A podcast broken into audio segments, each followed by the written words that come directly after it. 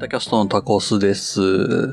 お耳に合いましたら第5話の感想を言っていこうと思います。まあ、いつも通り、ドラマとして普通に見た時の感想と、あとまあ、ポッドキャスト配信者だからこそ気づいた点というか、まあ、だから気になった点というのもでいく、まあ、2章立てという風になっておりますので、えーぜひ後半の方まで聞いていただけるとありがたいですね。はい。えーとね、まあ、とりあえず、今回ね、第5話、まあ見られてない方もいらっしゃるかもしんないんですけど、演出といい、まあ、その、登場人物といいですね。凝ってました。うん。うまいことやったなっていう表現が正しいのかな。僕、いつもその、面白いドラマを見た時、まあ見ることってあんまないんですけど、そもそもね。こういう続きものを見た時かな。例えば、まあ、マーベルなんかもまあ一種そうなんだけど、まあ、結構僕、こういう続きもので面白いなと思ったものって、えー、あんま進めないんですよ。なんでかっていうと頭から見てほしいからなんですね。その方が面白いって僕は思うから。ただ、今回このお耳に合いましたら第5話は、この第5話だけかいつまんでみても、まあ面白いって思えるんじゃないかなと。僕はそう思いました。その食事風景だけのところでも、その後半10分ぐらいかな。後半10分だけちょろっと見てもいいんじゃないかと、僕はそう思いましたね。というわけで、まあ中身の感想に移っていくわけなんですけれど、まあ、今回はね、一応その、み、まだ見られてない方々のために一応ざっと、えー内容を説明していきますとですね、まあ今回はエゴサ、まあエゴサーチの話です。えーまあお耳に合いましたらという、まあ主人公がやってるポッドキャストが、まあツイッター上でバズるんですね。で、いろんなコメントが来て、で、それに、まあ、喜ぶんですけれど、その中にも、まあ、あんまり批判と言いますか、応援するメッセージ以外のものというのも、まあ、若干混じるわけです。で、それを見た主人公の気分っていうのが、まあ、落ち込んでしまって、友人が、主人公の携帯を操作して、何々というワードが入っていたらミュートをするという設定をね、えーやってくれるんですけれど。で、それに対してね、まあ、主人公がまあミュートをした後で、言ってしまったらすごいきつい言葉ではあるんですけど、これってまあ一つの意見だよねっていうので、その意見っていうのをまあちょっとずつでも受け入れて改善していこう。で、自分の糧にしていこう。まあポジティブに受け止めようぜというので、この話は終わるんです。ネット上の意見ってさ、まあ確かにその3割4割増しできついんですよね。なんでかっていうと、その、言う人間と言われる人間っていうのが、まあ面と向かってないというか、物理的に合ってないわけで、うん、まあ、この作中の中でも登場するんですけど、マジックミラー越しのようなものじゃないですか。この作中、ラッキョのそのテスターということで、まあ、何名かラッキョのね、あの、味について感想を聞かせてくださいっていうので、人を呼んで、マジックミラー越しに主人公たちはな見て、フィードバックを受けて開発を行ういう場面があるんですけれど、ネットもまあ似たようなもんだよねっていうので、そこで、えー、まあ、ポジティブに受け止めようぜっていう、そう、3割4割増しできつい表現するんだから、逆にその3割4割増しで優しく受け止めてやったらいいんじゃない？そういう話なんですけど。まあ、受け止めきれないものはスルーするっていうところもあるんだけどね。先ほども言った通り、演出とかっていうのは非常に面白くてですね。まあ、今回は回転寿司なんだけど、そう、今回そ紹介するチェーン飯は回転寿司、まあ、くら寿司なんですね。いやー、回転寿司だからこそできる表現をこれでもかというか、まあ、盛り込んでて、すごい面白かったです。ツイートの流れる様を寿司が流れる様で表したりするんですよね。そう、寿司が流れてきました。その後ろに、そのツイートの内容ですね。がプラカードで、そのまま一緒に流れてくるんです。結構シュールなんですね。で、例えば、メンションだったり DM だったりっていうのは、まあよくさ、頼んだらさ、新幹線シューって来るじゃん。くら寿司。あれで表していたり、なるほどっていうが、これやられたなって僕は思いました。そう。で、最後の最後に、まあ、意見のサビ抜きというワードね。それがさっきその柔らかく受け取ってやればいいんじゃないっていう話をしたときに、ネット上の意見っていうのは、寿司でいうところのわさびが入っていると。だったらそのわさびを抜いて、で、辛みをなくしてやったら自分でも受け止められるんじゃないかっていうので、意見のサビ抜きという言葉を使って、いろんなそのご意見を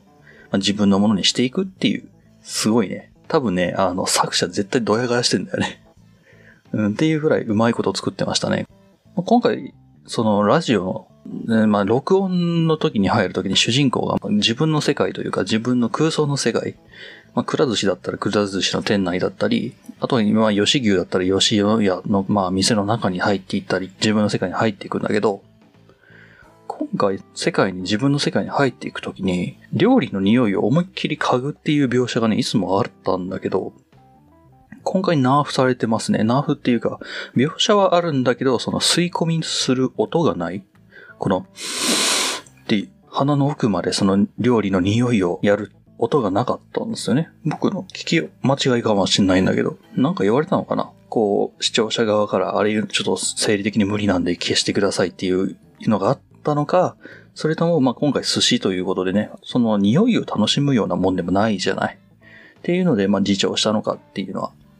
そこだけちょっとね、僕今回気になったところではありますね。っていう感じの、あの、内容でございまして。うん、これだけ、これだけ聞いても僕はいいんじゃないかな。聞いてもっていうかもうこれだけ見てもいいんじゃないかなというふうに思いました。はい。あの、番組とは関係ないんだけど、このドラマを見てて思い出したというか、うん、ちょっと気になったところがあってね、オンエアのサインってあるじゃないですか。まあ主人公がさ、自分の世界に入るときにパッて光って、まあラジオっぽく見せるための演出の小道具として使われているあのオンエアって書いたやつ。あれを見たときに少し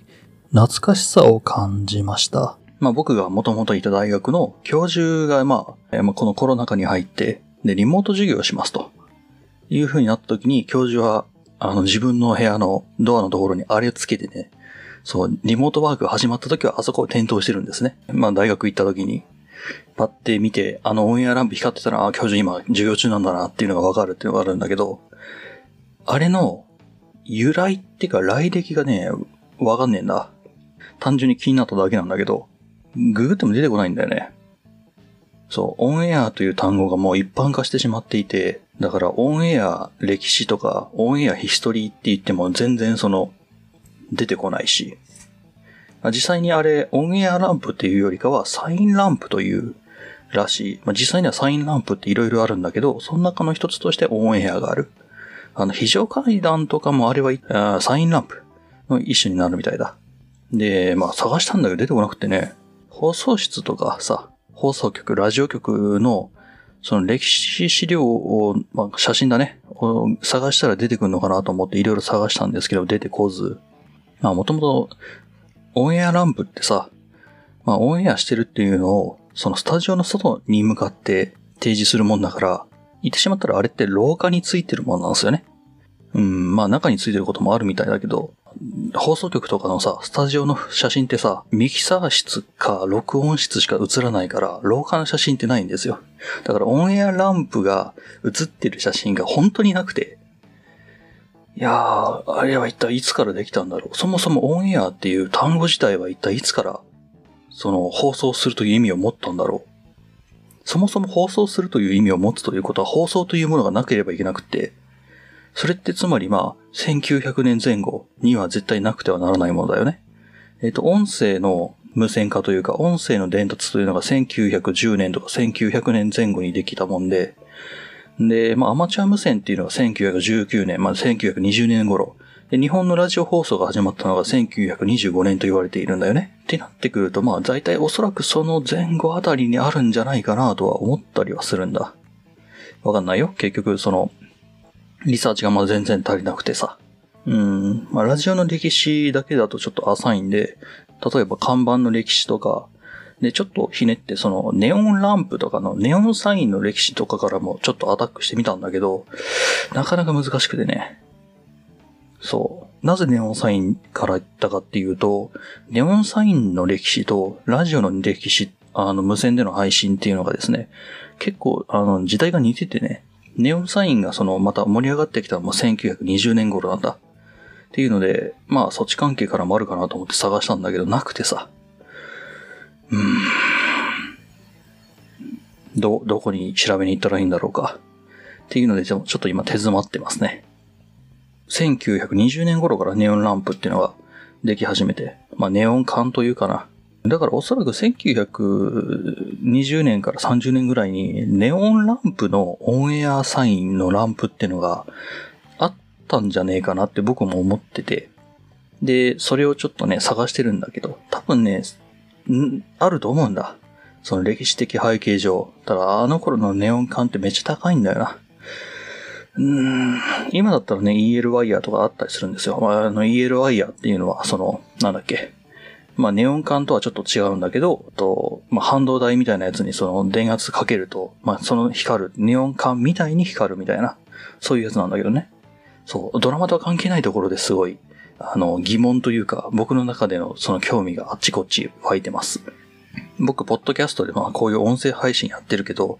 やっぱね、その、知的好奇心が湧くのはやっぱり視覚情報があった方がやっぱ湧くね。なんだろう、インプットはね、ポッドキャストの方が僕はすごいやりやすいと思うんだけど、あれなんだろうっていうその興味のその右往左往っていうその揺れ幅っていうのは、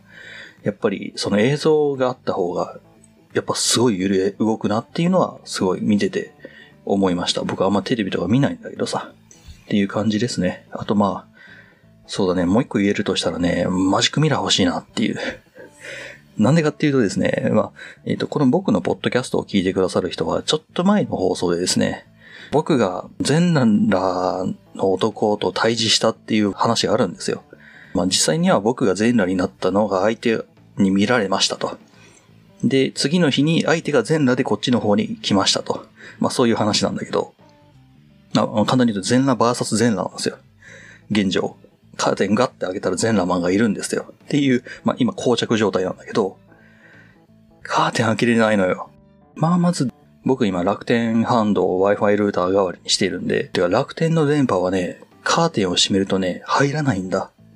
すごいよ、これ。で、朝起きた時も、その日の光が入らないから起きにくいしっていうのがあってね、マジックミラー欲しいなっていうのは今ひしひしと思ってます。うん、全然ドラマと関係ない話だよね。そう。まあそんな感じでね、あの今回、まあ第5話の感想、まあ普通にドラマとして見た時の感想になります。まあまた長くなっちゃったので一旦ここで切りまして、で、その2か、ポッドキャスト配信者として見た時の話っていうのを、またこの後で録音してあげようと思いますので、一旦、え、ここでお別れとなります。またどこかしらでお会いいたしましょう。ではでは。